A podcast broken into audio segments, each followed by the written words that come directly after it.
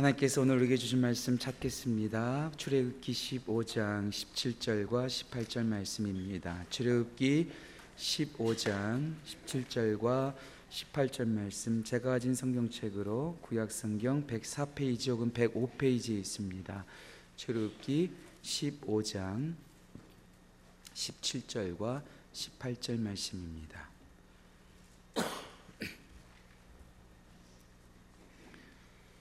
예, 말씀을 다 찾으셨으면 다 함께 일어나시겠습니다.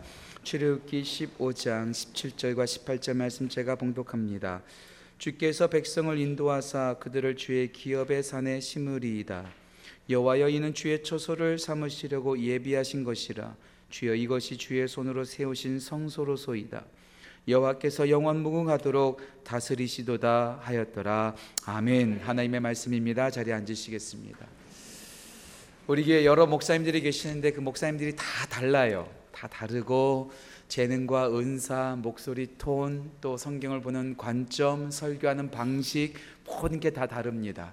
다르기에 함께 동역할 수 있고 다르기에 얼마나 큰 기쁨이 넘치는지 몰라요. 이번에 4주간 동안 우리 목사님들께서 예배 네 가지 퍼즐, 네 가지 중요한 것을 함께 나눠 주시는데 우리 첫 번째 시간 우리 강희천 목사님께서 하나님께 나아가는 것에 대해서 함께 말씀을 주셨다면 이제 하나님께 나아가서 경배하는 것에 대해서 오늘 우리 장한주 목사님께서 말씀 전해 주실 것입니다. 우리 장한주 목사님 잘 알고 익숙하지만 말씀 전하러 나오실 때 큰 박수로 환영하겠습니다. 목사님 나오시겠습니다.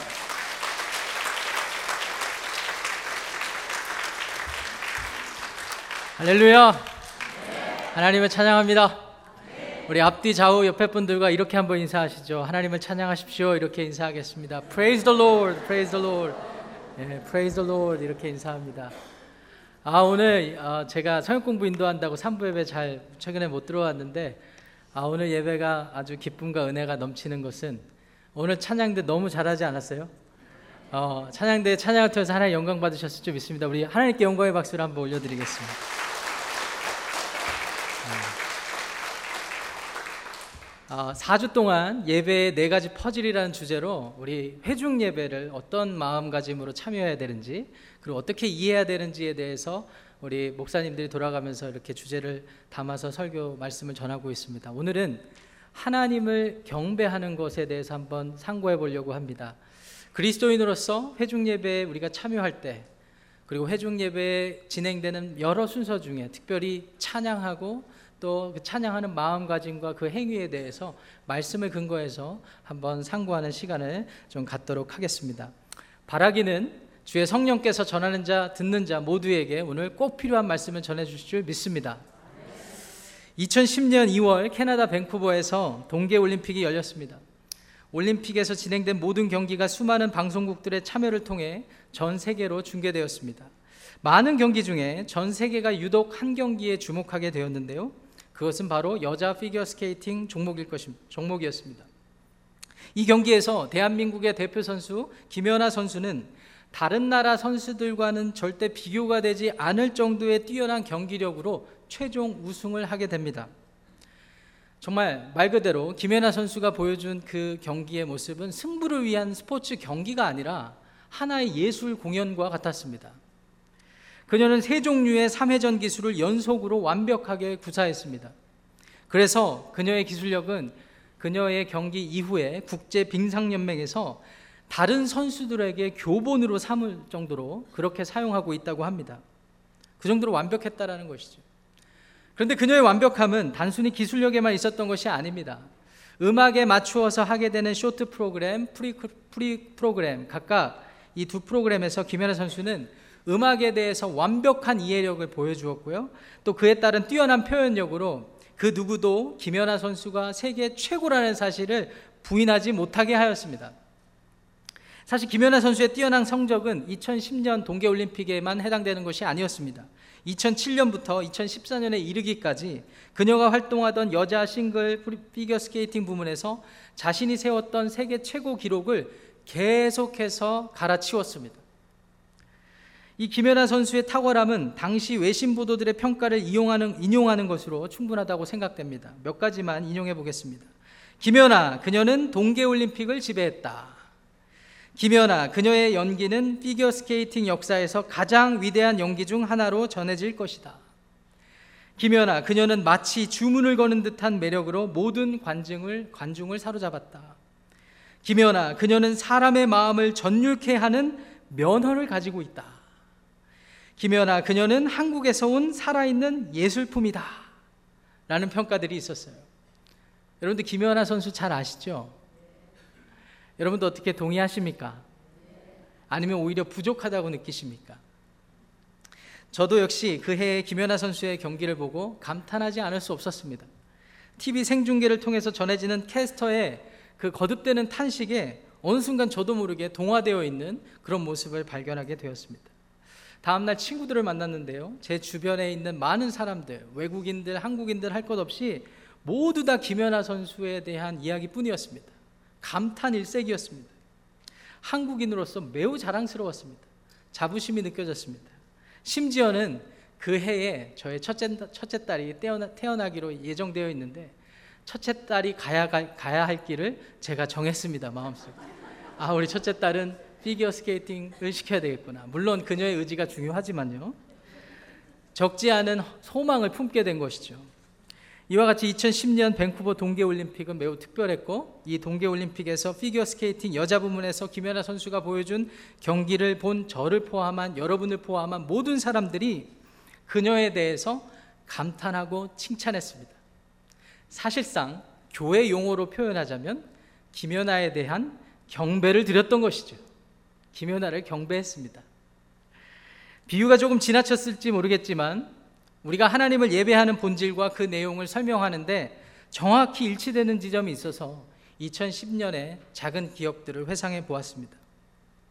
김연아 선수의 경기를 본 모든 사람들이 감탄을 하고 그 감탄한 사실에 대해서 주변 사람들과 자연스럽게 나눌 수밖에 없었던 것, 그 마음, 그 마음이 하나님의 구원의 은혜를 깨달은 주님의 자녀들이 매주일 한 자리 함께 모여서 하나님에 대해 감탄하고 함께 그분이 부어주신 은혜를 나누고 그 은혜에 나아가서 삶을 헌신하고 결단하는 것. 이 모든 것이 하나님을 경배하는 행위이기 때문입니다. 여러분들은 어떤 마음으로 이 회중 예배 자리에 나와 계십니까? 우리 삶의 예배가 중요하죠. 사실 삶의 예배가 한 조각 한 조각 모여서 이 회중 예배로 드려지는 것입니다. 그렇기 때문에 하나님께서는 이 회중 예배 자리에 더 크게 영광 받으시고 우리와 더 강력하게 임재하시는 줄 믿습니다.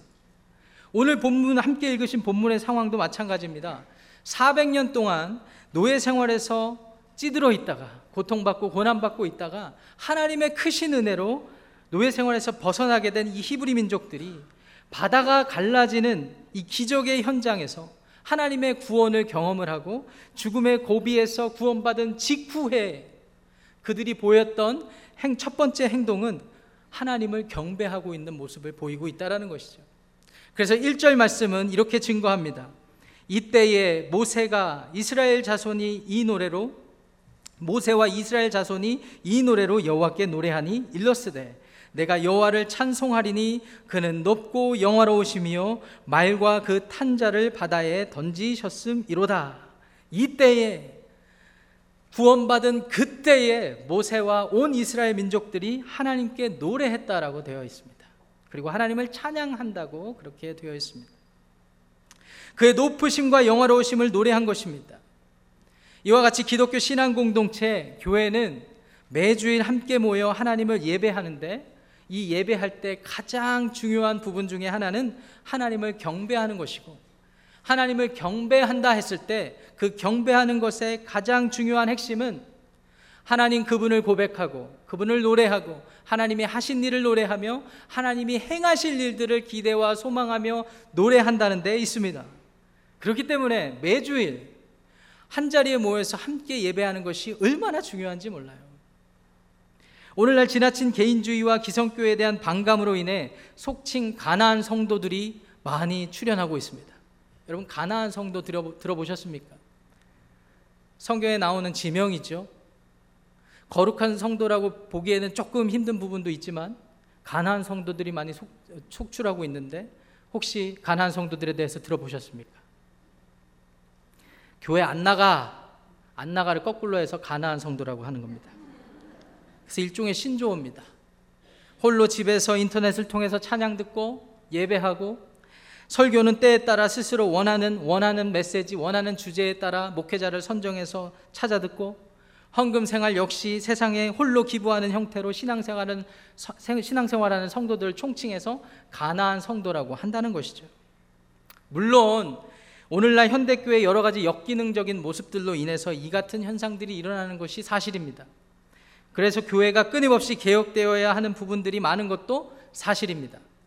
그럼에도 불구하고 그럼에도 불구하고 우리가 회중 예배를 포기할 수 없는 이유 그리고 회중 예배의 중요성이 부정되어서는 안 되는 가장 중요한 이유는 함께 한 자리에 모여서 하나님을 경배하고 예배하는 일이 그리스도인들이 부여받은 본질적인 정체성이기 때문입니다. 다시 다른 말로 말해서 하나님의 자녀들이 함께 모여 하나님을 예배하는 것, 함께 모여 한 자리에 하나님을 예배하는 것, 그것이 그리스도인들의 하나님의 자녀들의 본분이라는 것이죠. 그렇기 때문에 목욕물 버리려다가 아기까지 버리면 안 된다는 유럽의 속담처럼 부정적이고 회의적인 이유들이 아무리 많다 할지라도 우리가 공동체의 예배, 회중 예배를 소중히 여기고 부정해서는 안 되고 이 회중 예배에 적극적으로 진실된 마음으로 참여하는 일이 필요합니다. 여러분 이 생에서의 삶을 마치고 하나님 나라에 갔을 때 여러분들은 무엇을 하게 될 것이라고 기대하고 계십니까? 도대체 우리는 거- 그곳에 가서 무엇을 할까요? 사도 요한이 본 환상에 따르면은 우리가 할 일은 정해져 있습니다. 요한계시록 14장에 보니까 하나님의 자녀들 구원받은 하나님의 자녀들이 하는 일이 그 나라에서 하나님의 영광을 보고 그 자리에서 새 노래를 지어 그분의 영광을 노래한다 이렇게 되어 있습니다. 간혹가다 교회 어떤 분들은 아유 나는 찬, 노래하는 건 쥐약이야.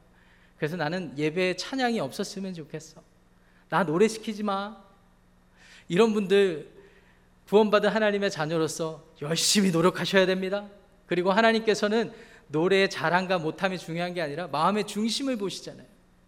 우리가 결국 천국에 가서 할 일이 하나님의 영광을 새 노래로 노래한다는 것이라면 우리가 그 삶에 녹아 내려져 있어야 되지 않겠습니까? 그런 의미에서 성가대 찬양, 찬양대 찬양 사역, 찬양팀의 찬양 사역 여러분 적극적으로 참여하십시오. 그리고 회중 예배에서 드려지는 찬양 가운데 열심히 입술을 열어서 동참하십시오. 주변의 사람들이 시끄럽다, 음치다, 뭐 이런 거 신경 쓰지 마시고요. 이 예배 자리에서 하나님을 고백하는 것 그것이 핵심이기 때문입니다. 그래서 시편 기자가 시편 98편 1편에 이렇게 저희들에게 도전하죠. 새 노래로 여호와께 찬송하라. 그는 기이한 일을 행하사 그의 오른손과 거룩한 팔로 자기를 위해 구원을 베푸셨음이로다. 새 노래로 찬양하라는 것이에요. 우리가 회중 예배로 모여야 되는 가장 중요한 이유는 그것이 우리들의 정체성이기 때문입니다. 하나님을 경배하는 것. 하나님을 경배한다는 것의 핵심은 하나님에 대해서 하나님을 향해서 함께 노래하는다는 데 있다는 것을 기억하시기 바랍니다. 자, 그렇다면 회중 예배 참여하는 우리가 하나님을 향해서 무엇을 노래하게 될까요? 오늘 본문의 근거에서 세 가지로 그 내용을 한번 살펴보고자 합니다. 첫 번째, 우리가 회중 예배 참여해서 하나님을 향해 노래하는 것은 하나님 그분을 노래하는 것입니다. 하나님을 향한 고백을 말하고 있는 것입니다. 죽을 고비에서 극적인 구원을 얻은 모세와 이스라엘은 오늘 본문 전체를 보니까 오늘 17절 18절만 읽었는데요. 사실은 1절부터 시작되는 노래입니다. 하나님 그분 그 자체를 노래하고 있는 것을 보게 됩니다. 1절 2절을 보시니까 특별히 1절 하반절에 내가 여호와를 찬송하리니 그는 높고 영화로우시며 여호와는 나의 힘이요 노래시며 나의 구원이시로다. 높으시고 영광스러우신 분, 전능하신 여호와 하나님을 노래하고 있는 것입니다. 불가능한 상황 가운데서도 하나님 당신, 여호와 당신의 일 이어, 이- 이루어 가시는 그 하나님 그분 자체를 노래하고 있는 것입니다. 이 세상을 창조하시고 다스리시는 분이 여호와 하나님이시라는 것을 인식하지 못하고 기억하지 못한다면 절대로 이 같은 고백을 할 수 없는 것입니다. 이 전능하신 하나님께서 감사하게도 친히 이스라엘 백성들의 하나님이 되어 주셨다는 것을 고백합니다. 그래서 2절 중반절을 보시면 그는 나의 하나님이시니 내가 그를 찬송할 것이요.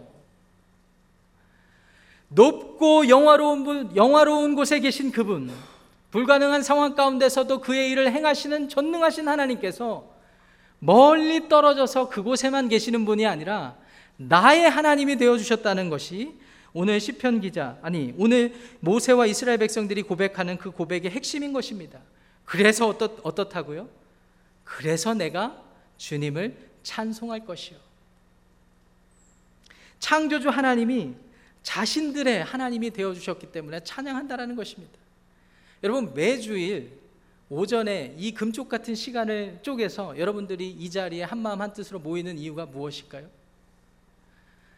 전능하시고 온 세상을 창조하셨지만 우리를 굽어 살피셔서 우리의 삶의 여호와 하나님이 되어 주신 그 하나님을 기억했기 때문에 그 하나님을 고백하는 마음으로 이 자리에 나오신 것을 믿으시기를 바랍니다. 그것이 우리가 예배드리는 가장 시작점이에요. 처음 시작점이에요. 나의 하나님이 되어 주셨기 때문이죠. 성경이 말할 때 하나님께서 전능하시다는 의미는 우리가 통상적으로 생각하는 의미와는 조금 거리감이 있는 것 같습니다. 물론 하나님께서는 온 우주 만물을 창조하셨기 때문에 전능하신 하나님이 틀림없습니다. 불가능한 일이 없으신 분입니다. 그런데 성경의 여러 기사들에서 나타나는 하나님의 전능성은 조금 더 구체적입니다. 어떤 것을 말하냐면 하나님께서 말씀으로 세상을 창조하셨던 것처럼 하나님의 백성들에게 말씀하신 것들, 약속하신 것들은 아무리 인간적인 생각에 이해가 되지 않고 어렵다고 불가능하다고 판단된다 할지라도 그 같은 상황 가운데서도 자신의 약속을 어떻게든 이루시는 분이라는 것입니다. 그 하나님이 전능하시다라는 거예요. 사실 성경의 대부분이 하나님의 전능하심을 노래할 때는 하나님의 그 부분을 노래하고 있는 것입니다. 아무리 절망적인 상황이라 할지라도 하나님께서는 자신의 뜻과 계획을 이루신다는 거예요. 여러분 이 노래를 고백하고 있는 히브리 민족들의 상황을 한번 그들의 삶의 고단함을 생각해 보시기 바랍니다. 상상해 보시기 바랍니다. 무려 400년 동안이나 이스라엘 이 민족들이 이집트에서 고된 노예살이를 했습니다. 그리고 고통받았습니다. 어렵고 힘든 그 고달픈 삶을 살았습니다. 한두 달이 아닙니다. 1, 2년이 아닙니다. 10년, 20년이 아닙니다. 무려 400년 동안이나 그와 같은 고된 삶을 살았던 것이죠. 그 같은 상황 속에서도 하나님은 여전히 그들을 축복하셔서 자손들이 번성하게 되는 일은 끊임없이 있게 해주셨습니다.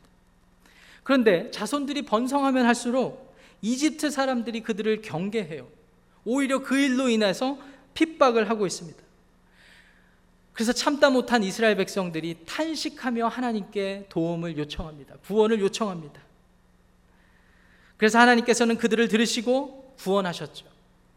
그리고 그 구원의 현장, 이제 바다를 가르시고 그 바다를 건너게 하시는 그 현장을 직접 경험한 다음에 이 히브리 민족, 이스라엘 민족들이 하나님의 구원의 능력을 노래로 지어 표현하고 있는 것입니다. 어쩌면 히브리 민족들에게 그동안 하나님은 무관심한 신이었을지도 모르겠습니다. 한두 해가 아니에요. 400년 긴긴 시간 동안 자신들의 하나님 여호와 하나님이라고 했던 사람들은 자신들을 그저 고통과 고난의 한복판에 그냥 방치시켜둔 무관심한 신이었을지도 모르겠습니다. 그럼에도 불구하고 그럼에도 불구하고 그들이 오늘 이 구원의 현장에서 하나님을 노래하고 있는 이유는 자신들이 하나님을 오해했고 그 오해했던 하나님이 놀라운 방식으로 그들을 구원했다라는 것에 있습니다. 여러분 우리가 회중 예배 나온 이유는 하나님의 구원을 조금이라도 깨달았기 때문이라는 것을 기억하시기 바랍니다. 그 깨달음이 없이는 없이는 우리는 예배 자리로 감히 나올 수도 없고 하나님께 예배할 수 없습니다. 사실 뒤돌아보면 이 히브리 민족들에게 있어서 하나님께서 예비하신 고난이 있었던 거예요. 이들이 이집트에서 고난받는 일도 어떻게 보면 하나님의 구원의 섭리 안에 있었던 것을 성경이 증거하고 있습니다. 창세기 15장에 가보시니까 하나님께서 아브라함에게 언약을 재확인시켜 주시는 대목이 나오는데 그 내용 가운데 하나님께서 예언하시기를 그의 후손들이 이방 땅에서 당할 일들을 예언해 주십니다. 창세기 15장 13절 14절 말씀을 제가 여러분들을 위해서 읽겠습니다. 여호와께서 아브라함에게 이르시되 너는 반드시 알라 네 자손이 이방에서 객이 되어 그들을 섬기겠고 그들은 400년 동안 네 자손을 괴롭히리니 그들이 섬기는 나라를 내가 징벌할지며 그 후에 네 자손이 큰 재물을 이끌고 나오리라. 여러분 믿겨지십니까? 하나님께서 아브라함에게 축복을 약속하시면서 그의 자손들이 이방 땅 나중에는 이집트 땅으로 밝혀졌죠. 이집트 땅에서 400년 동안 고통받는 것을 예언하신 것입니다. 한마디로 하나님께서 이것을 그의 섭리 가운데 계획하셨다는 것을 우리가 볼 수 있는 것이죠. 그래서 오늘 15장 출애굽기 15장 2절 말씀 보시면 이스라엘 백성들이 이런 고백을 하는 것을 보게 됩니다. 하반절 보니까 나의 하나님이시기 때문에 내가 찬송하리로다 이렇게 고백할 뿐만 아니라 2절 말씀 하반절 보니까 어떻게 돼 있어요? 내 아버지의 하나님이시니 내가 그를 높이리라. 400년 동안 무슨 일이 있어, 일어, 일어나게 될지 아브라함은 상상도 못했습니다. 그런데 하나님의 이 구원의 섭리가 그의 후손들이 고난받고 고통받는 일을 그렇게 만드셨고요. 그 안에서 고통받는 가운데서 하나님을 부르짖고 찾게 만드셨고요. 그들이 부르짖었을 때 그 부르짖음에 응답하셔서 오늘 구원의 자리로 인도해 주셨다라는 것입니다. 그래서 그들은 그동안 자신들에게 무관심했던 하나님이 아니라 홍해를 가르는 그리고 그 홍해를 자신들의 발로 직접 건너서 구원을 경험한 직후에 그들이 고백하기를 내 아버지 하나님 아브라함과 이삭과 야곱의 하나님이 그들만의 하나님이 아니라 나의 하나님이구나. 나의 하나님이구나. 400년 전에 약속하셨던 하나님의 약속이 거기서 끝난 게 아니라 그친 게 아니라 이 역사 속에서 약속하신 하나님의 약속이 오늘날 나에게도 우리에게도 유효했구나. 이런 것들을 고백하고 있는 것입니다. 이와 같이 우리가 회중 예배에 참여할 때는 이 중, 마음의 중심이 되게 중요한데요. 이 마음의 중심은 이런 것입니다. 창조주 하나님께서 나를 굽어 살피시고 그분을 나타내심으로 성경에서만 성경 인물들의 하나님으로만 끝나는 것이 아니라 나를 굽어 살피셔서 나에게 계시하시고 나에게 확신을 주시고 구원하셨다는 사실을 깨달았다는 것입니다. 그리고 이 사실을 깨달은 수많은 나들이 모여 나들이 모여서 수많은 나들이 모여서 우리를 이루게 하셨고 이 구원을 깨달은 이 구원의 은혜를 깨달은 우리들이 오늘 이 회중 예배 자리에서 창조주 우리의 하나님을 함께 높이고 있는 것입니다. 그렇기 때문에 이 회중 예배 자리가 얼마나 중요한지 몰라요. 어떤 분들은 예배 들어가셔야죠. 그러면 찬송 찬양 다 끝나고 들어갈게요. 이렇게 하시는 분들이 있어요. 그 말은 이 의미에 비추어 보면 뭘가 어떤 의미가 될까요? 나는 구원의 의미는 노래하지 않겠습니다. 내가 받은 구원의 사실은 인정한다 하더라도 노래하지 않겠습니다. 이런 말 아니겠어요? 나만의 하나님이 아니라 나와 같은 또 다른 나를 구원하신 하나님. 그래서 이 땅 가운데 하나님이 약속하신 대로 하나님의 나라를 이루어 가시는 그 하나님을 함께 예배하는 것, 그 자체가 하나님께서 우리를 구원하신 목적이라는 것이죠. 그래서 우리는 이 회중 예배에 우리의 하나님을 예배하는 줄 믿습니다. 이 시간 옆에 분들 보시면서 우리의 하나님을 찬양하십시오. 이렇게 어, 도전하시겠습니다. 인사하시겠습니다. 우리의 하나님입니다. 우리의 하나님. 우리가 하나님을 어떻게 경배합니까? 이 회중 예배에 나와서 우리의 하나님, 나를 굽어 살피시고 구속하신 그 하나님, 그 하나님을 고백하는 노래를 주님께 드리는 것입니다. 두 번째로 우리가 하나님을 경배하는 핵심은 하나님을 노래하는 것인데 우리는 무엇을 노래할까요? 하나님께서 우리를 위해서 행하신 그 일을 노래하는 것입니다. 자, 이제 2절까지 읽었는데 3절부터 16절까지의 노래는 계속해서 이어지는 내용입니다. 하나님께서 이스라엘을 구원하시기 위해서 행하셨던 일들을 구체적으로 소개하고 있는 것이죠. 전능하신 창조주 하나님께서 이스라엘 백성들을 맹추격해오는 바로의 군대들을 심판하신 과정을 묘사를 하고 있습니다. 하나님 당신께서 가르신 바닷물 속에 그들을 추격해 오던 이집트 바로의 군대들을 잠기게 하셨고 죽임을 당하게 하셨다는 것입니다. 이것에 대해 그들이 어떻게 노래하냐면 4절 5절 말씀입니다. 그가 바로의 병거와 그의 군대를 바다에 던지시니 최고의 지휘관들이 홍해에 잠겼고 깊은 물이 그들을 덮으니 그들이 돌처럼 깊음 속에 가라앉았도다. 여러분 깊은 물 속에 그들이 심판당했다고 기록되어 있습니다. 그리고 이것을 6절에서는 주님께서 오른손이 주의 오른손이 원수를 부수셨다 이렇게 표현했고요. 7절에서는 주의 큰 위엄으로 주를 거스르는 자를 엎으셨다 이렇게 하고 있습니다.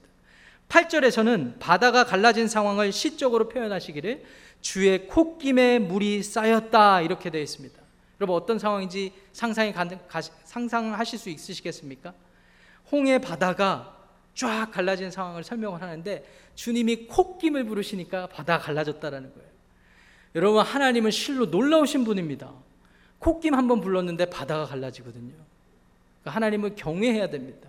물론 시적인 표현입니다. 시적인 표현입니다. 그리고 이어서 다시 물이 다시 합쳐진 상황을 표현하는데 큰 물이 바다 가운데 다시 엉기었다.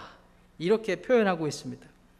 한마디로 하나님께서는 이스라엘 자신의 민족들을 구원하시는 그 현장에 그들을 가만 내버려 두지 않고 그들을 어떻게든 죽이고 그들을 대적하기 위해서 쫓아오는 바로의 정의 군대들을 그냥 살피 그냥 두신 것이 아니라 그 기적의 현장 그 가운데서 그들을 심판하셨다라는 거예요. 근데 심판하셨다는 장면이 너무나 두렵습니다. 바다를 가르셔서 자신들의 백성들은 통과시키셨지만 그것을 깨닫지 못하고 계속해서 추격해 오는 그 대적자들은 어떻게 하셨어요? 바닷물을 다시 닫으셔 가지고 엉기게 하셔서 그 안에서 수장시켜 버렸다는 것입니다. 그래서 구절의 노래의 기록을 보시면 원수가 말하기를 내가 뒤쫓아 따라잡아 탈취물을 나누리라 내가 그들로 말미암아 내 욕망을 채우리라 내가 내 칼을 빼리니 내 손이 그들을 멸하리라 하였으나 그리고 10절에서는 그들이 거센 물에 납같이 잠겼나이다 이렇게 기록되어 있는 것입니다. 여러분 이게 어떤 상황인지 상상이 가십니까? 여러분 그냥 만화나 영화의 한 장면으로 어, 이해하시면 조금 실감이 덜 하시겠죠. 여러분 상상을 해 보십시오. 60만의 성인 200만 명이 넘는 하나님의 백성들이 바다 한복판을 가로질러 가고 있습니다. 그 현장을 경험하는 것도 놀라운 일인데 그 현장을 실감하고 경험하는 상황 가운데 그 뒤에 누가 쫓아옵니까? 하나님을 대적하는 하나님의 대적자들 바로의 이집트 군대들이 찾아오고 있다라는 거예요. 근데 여기서 저희들이 좀 생각해 봐야 되는 부분이 있습니다. 이집트 군대 입장에서 보면 쫓아가는 게 마땅한 일이었어요, 사실은. 그런데 오늘 성경 말씀 7절과 9절을 보니까 하나님께서 보실 때 그들이 하나님을 거슬렸다, 거슬렀다 이렇게 돼 있고 그들을 대적했다 이렇게 됐단 말이죠. 사실 이집트 군대 입장에서는 당연히 이스라엘 백성들을 데리고 와야 돼요. 왜 그렇습니까? 지난 400년 동안 국가 경제의 근간이 되는 노동력이 한순간에 사라진 거예요. 그러면 몇십 년의 계획을 거쳐가지고 뭐, 뭐 1만 명씩 빠져나가면 모르겠는데 사, 이 200만 명 되는 사람이 한순간에 빠지니까 이 국가 경제의 근간이 흔들리죠.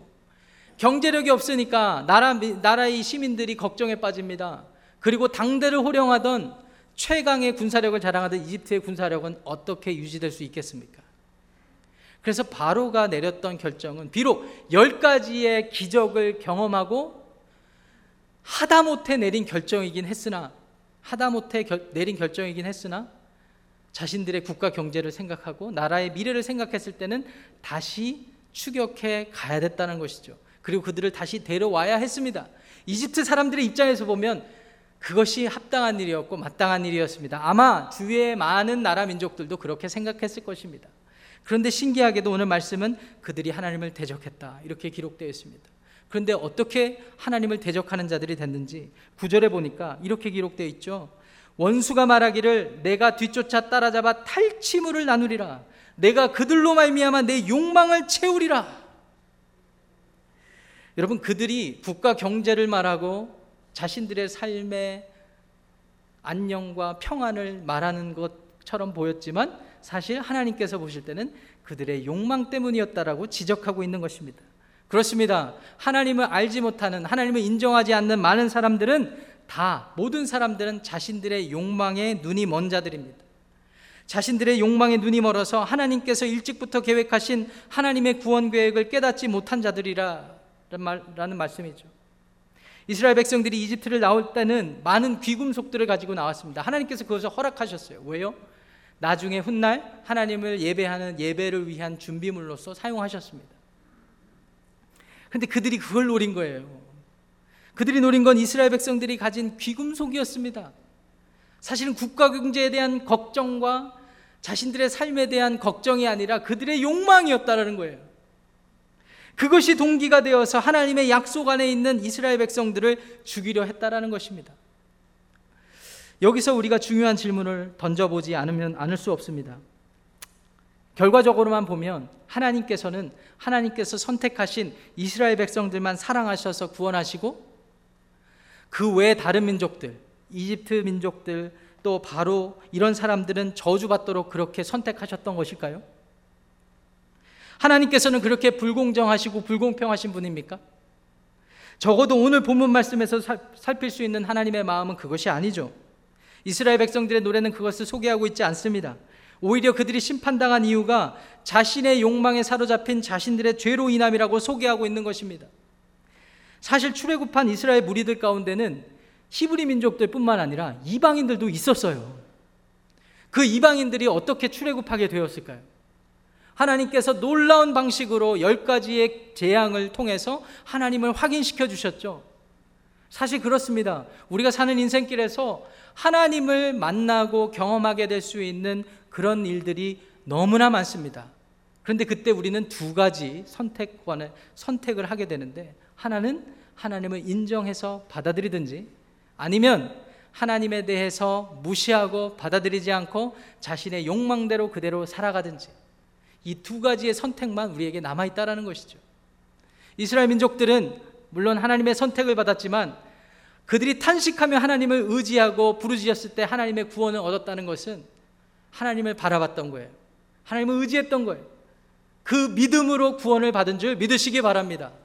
그런데 안타깝게도 바로와 이집트 군대들은 그것을 열 가지 재앙을 통해서 하나님을 목격했고 그리고 지금 자신들이 발을 디디고 있는 바다 한복판에서 그 엄청난 기적을 경험하면서도 불구 경험하고 있으면서도 불구하고 있음에도 불구하고 끝까지 하나님을 인정하지 않았다라는 거예요. 오늘날 세상에 많은 하나님을 부정하는 사람들이 이 같은 삶을 살아가고 있는 것을 보게 됩니다. 사실 예배라는 행위는 그리스도인들만 드릴 수 있는 것이 아니에요.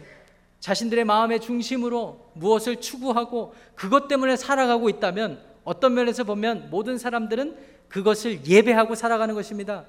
하나님을 부정하는 사람들 중에는 부와 명예와 모든 세상의 영화로운 것들을 쫓으며 그것을 예배하고 살아가고 있습니다. 그러나 하나님의 백성들은요. 하나님의 백성들은 자신의 욕망 가운데 하나님께서 버려두지 않으시고 구원하셔서 하나님의 영원한 나라로 인도하셨다는 사실을 깨달은 사람들이고 그것을 확신한 사람들이기 때문에 자신들의 삶의 인도자이신 하나님을 예배하는 줄 믿으시기 바랍니다. 하나님께서 이런 은혜를 모든 사람에게 부어주셨는데 결국 바로와 이집트 군대들은 자신들의 욕망으로 그 길을 가지 않았다라는 거예요. 그래서 이 같은 심판 가운데서도 이스라엘 백성들은 하나님 의지해서 구원을 얻었는데 11절에 그 구원의 은혜를 이렇게 고백하는 것입니다. 여호와여 신중에 주와 같은 이가 누구니까? 주와 같이 거룩함으로 영광스러우며 찬송할 만한 위엄이 있으며 기이한 일을 행하는 자가 누구십니까? 라는 것이죠. 하나님께서 그들의 원수를 물에 심판하셨지만 하나님을 믿고 신뢰하고 의지하는 사람은 구속하시고 거룩한 처소로 인도하셨다고 그들은 고백합니다. 그렇게 노래합니다. 하나님은 거룩하시며 영광스러우시며 찬송할 뿐으로 경배하고 있는 것입니다. 자, 그렇다면 하나님께서 이와 같이 히브리 민족들에게 베풀어 주신 행하신 일들이 이 구속의 일들이 우리에게 무엇을 교훈하고 있을까요? 전능하신 하나님께서는 욕망으로 세상적 가치를 추구하며 살다가 하나님의 심판을 받게 된 우리들을 구속하신 것입니다. 구원하신 것입니다. 그리고 우리들의 회중 예배에 나왔을 때 지난 일주일 동안의 삶을 사, 사, 생각해 보았을 때 우리들의 일주일의 삶이 하나님 앞에서 부끄럽고 하나님을 더 추구하고 하나님의 은혜를 갈망한 것이 아니라 여전히 같은 자리에서 나의 욕망을 추구하며 살았던 그 부끄러운 모습. 그럼에도 불구하고 하나님께서는 이 예배 자리로 나올 수 있도록 허락해 주시고 이 예배 자리에서 말씀을 통하여서 예배를 통하여서 찬양을 통하여서 이 상한 심령이 회복할 수 있는 은혜를 부어 주신다라는 것이죠. 그래서 16절 하반절 말씀이 굉장히 우리에게 중요한데요. 거기 보면 이렇게 되어 있습니다. 여호와여 주의 백성이 통과하기까지 곧 주께서 사신 백성이 통과하기까지였나이다. 이스라엘 백성들이 구원받는 한편 바로의 이집트 군대들이 심판받는 장면을 오버랩, 오버랩해서 한번 생각해 보시기 바랍니다. 바다는 모두에게 갈라진 상태입니다. 하나님을 믿는, 믿는 신뢰하는 백성은 그 바다를 건너서 구원을 받고 그들을 자신들의 욕망으로 추격하는 군대들은 바다의 심판을 받는데 그런데 성경 말씀이 얼마나 다이나믹하냐면 그들이 하나님께서 그 대적하는 자들을 심판하시는 그 장면에서 하나님께서 좀 기다리셨던 것 같아요. 분명히 하나님께서 기다리셨어요. 그 심판을. 언제까지요? 주님의 자녀들 이스라엘 백성들이 그곳을 통과할 때까지 그것을 통과할 때까지 하나님께서 기다려 주셨다라는 거예요. 왜요? 우리가 안전하게 구원받을 수 있도록 하나님께서 우리가 통과시켜 주시도록 기다려 주시는 은혜가 있다라는 것입니다. 여러분 이 은혜가 오늘 예배드린 이 회중 예배 가운데 좀 회복이 되어야 됩니다. 여러분 우리가 그리스도를 고백하며 사는 하나님의 자녀로 살아가지만 우리들의 삶의 모습을 보면 부끄럽기 그지 없습니다. 일주일의 삶 가운데 기도하는 일이 전무했고 하나님의 말씀 의지하고 하나님의 말씀을 읽고 묵상하는 일도 게을렀고 하나님께서 말씀하신 일들에 순종하지 않고 이웃을 내 몸과 같이 사랑하지 않고 내 성질 따라서 내 정욕 내 정욕 따라서 산 일이 얼마나 많습니까? 너무나 부끄럽잖아요. 그렇잖아요. 그래서 어떤 분들은 그런 부끄러운 모습 때문에 나는 이번 주 예배를 스킵해야 되겠습니다. 이렇게 하시는 분들이 있습니다. 근데 여러분 그런 마음을 가지신 분들이 덜어 있는데 그런 마음을 가지시는 것은 하나님을 오해한 거예요. 오해하신 거예요. 여러분 그저 내가 감격이 있을 때 노래하고 싶은 감동이 있을 때만 예배 드리는 것이 아닙니다. 그 감격이 있다고 그 감격이 중요하다라는 것을 아는 사람이 자신들의 삶 속에서 그 감격이 사라졌을 때 또 그 감격 따라 살지 못한 부끄러움이 있을 때 그것을 안타까워하며 그 상한 심령을 가지고 하나님의 회복을 구하며 하나님의 긍휼을 구하며 이 예배의 자리에 나오는 것을 기억하셔야 됩니다. 하나님께서 구하는 심령이 그 상한 심령이에요. 그러니까 여러분, 아, 회중 예배는 목사님이 기쁘게 감탄해야 된다는데 내가 오늘 아침에 예배하다 더러 그런 분들 계시죠. 예배하러 오시다가 부부싸움을 해요. 그리고 돌아가시는 분들 제가 많이 봤습니다. 한 분만 오셔서 물어보면 아 그런 일이 있어요. 나중에 알고 봤더니 다투신 거예요. 토요일까지는 괜찮다가 예배하러 오시는 길에 여러분 그럼에도 불구하고 우리가 회중 예배를 사모하고 나와서 하나님께 경배해야 되는 이유는 조금 전에 다툰 배우자를 용서하는 힘을 하나님께서 주시기 때문입니다. 그와 같은 은혜가 이 회중 예배 가운데서 회복으로 우리에게 결과로 나타나는 거예요. 우리는 그것을 기대하면서 이 자리에 나오는 것입니다. 이 모든 일이 가능하게 된 가장 직접적인 이유는 무엇일까요? 하나님께서 우리를 위해 피값으로 사신 예수 그리스도 때문인 줄 믿으시기 바랍니다. 그래서 16절 하반절이 그렇게 중요하다라는 거예요. 하나님께서 주님의 백성들이 통과하기까지 기다리시는데 뭐라고 표현되냐면 곧 주께서 사신 백성이 통과하기까지 나이다. 여러분 우리가 구원 구원의 확신을 잊고 영원한 하나님의 나라를 살아가지만 아직 그 나라는 임하지는 않았습니다. 우리 가운데 이미 임했지만 아직 임했다, 임하지 않은 것이죠. 실질적으로 임하지는 않았다는 것이죠. 그러면 그 나라 갈 때까지 하나님께서 우리를 지키시는데 우리가 노력해서 행위의 잘남을 가지고 그것을 평가해서 지키시는 게 아니라 주님께서 이미 사신 그의 백성들 하나님께서 이미 사신 그것 때문에 우리를 통과시켜 주신다라는 것입니다. 신약 시대를 살아가는 우리에게는 이것이 무엇을 의미할까요?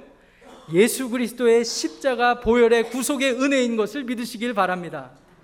하나님께서 우리를 보실 때 여러분들이 회중 예배 나오실 때 부끄럽고 연약한 모습뿐이라 할지라도 우리 안에 심겨진 예수 그리스도의 십자가 보혈의 구속의 능력이 있다면 그 확신과 은혜가 있다면 하나님께서 그의 아들 피값으로 사신 그 이유 때문에 우리를 끝까지 통과시켜 주시는 것을 기억하시기 바랍니다.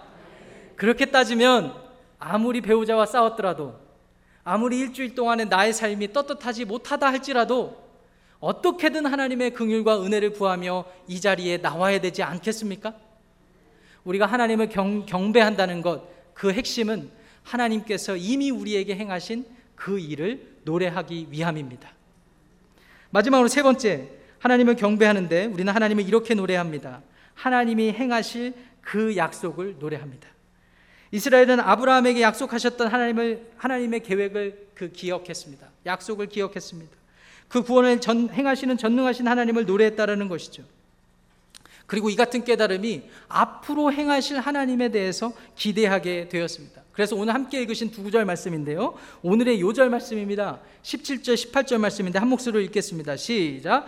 주께서 백성을 인도하사 그들을 주의 기업의 산에 심으시리이다. 여호와여 이는 주의 처소를 삼으시려고 예비하신 것이라. 주여 이것이 주의 손으로 세우신 성소로소이다.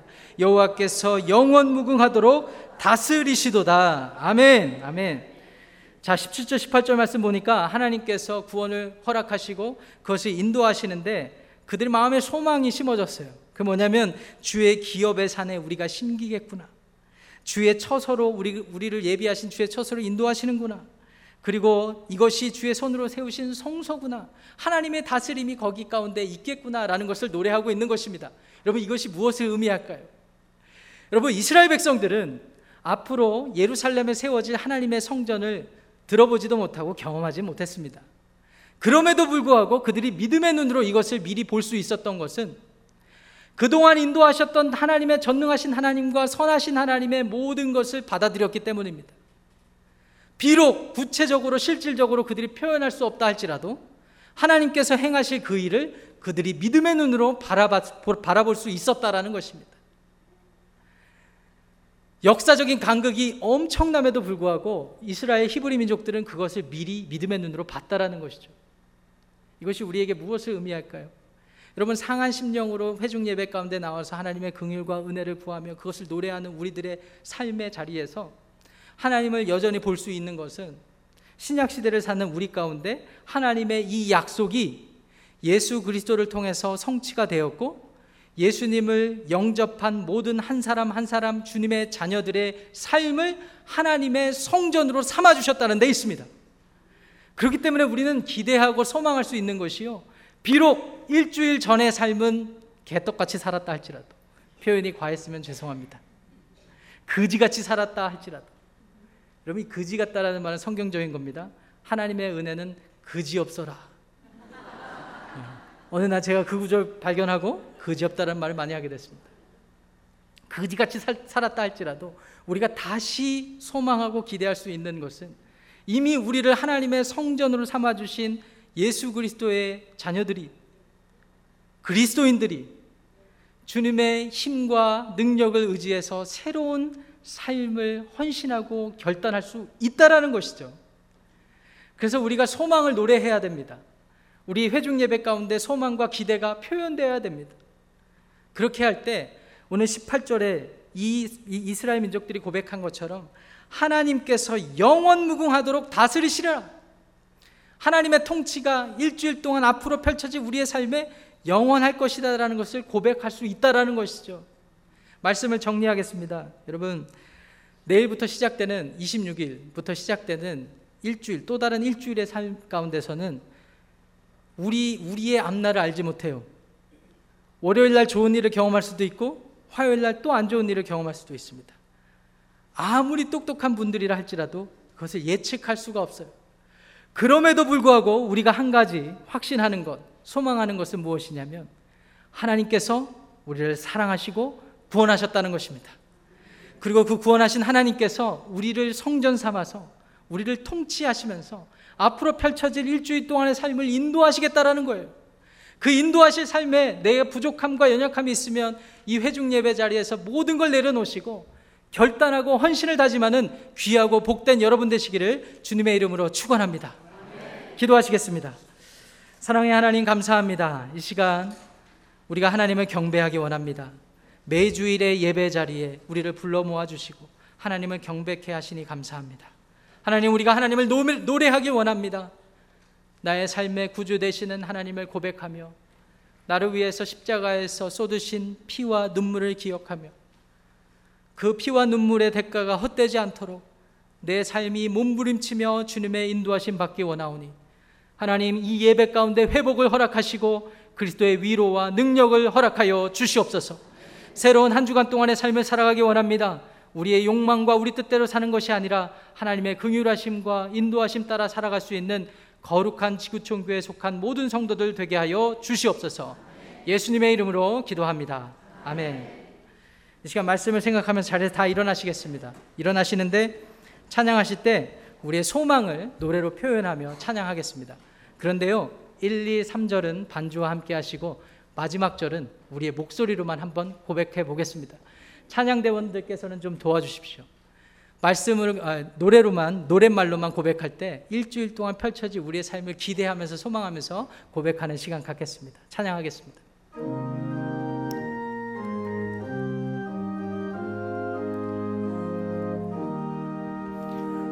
내 마음 소망되소서. 주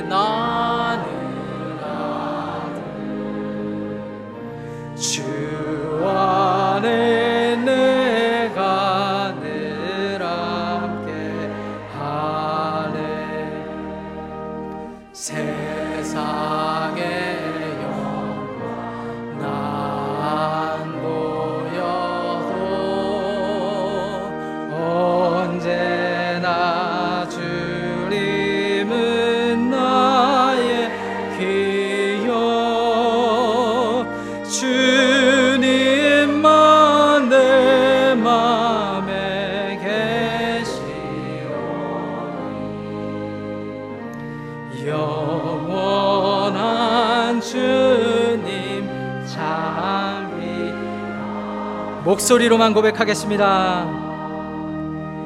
영원한 주님 내 승리의 주 하늘의 기쁨을 주옵소서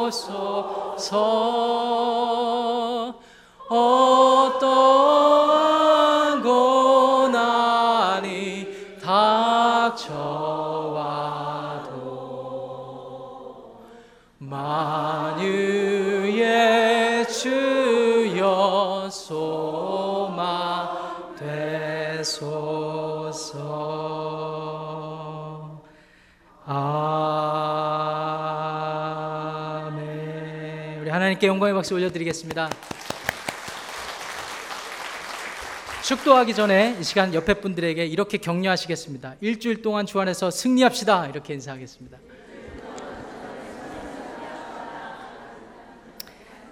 지금은 우리 주 예수 그리스도의 은혜와 하나님의 크신 사랑과 성령님의 감화 감동 충만하심의 역사가 오늘 회중 예배 참여하는 마음가짐과 의미를 다시 살피고 이제 다시 하나님께 용기를 내어 확신과 믿음과 소망 가운데 하나님을 노래하고 하나님의 행하신 일을 기억하며 행하실 약속을 붙잡고 한 주간 동안의 삶을 승리하기 원하는 지구촌교회 속한 모든 성도님들의 삶과 가정과 모든 삶의 영역 가운데 지금부터 영원까지 함께 하시기를 우리를 구속하신 우리 주 예수님의 이름으로 간절히 축원하옵나이다. 아멘.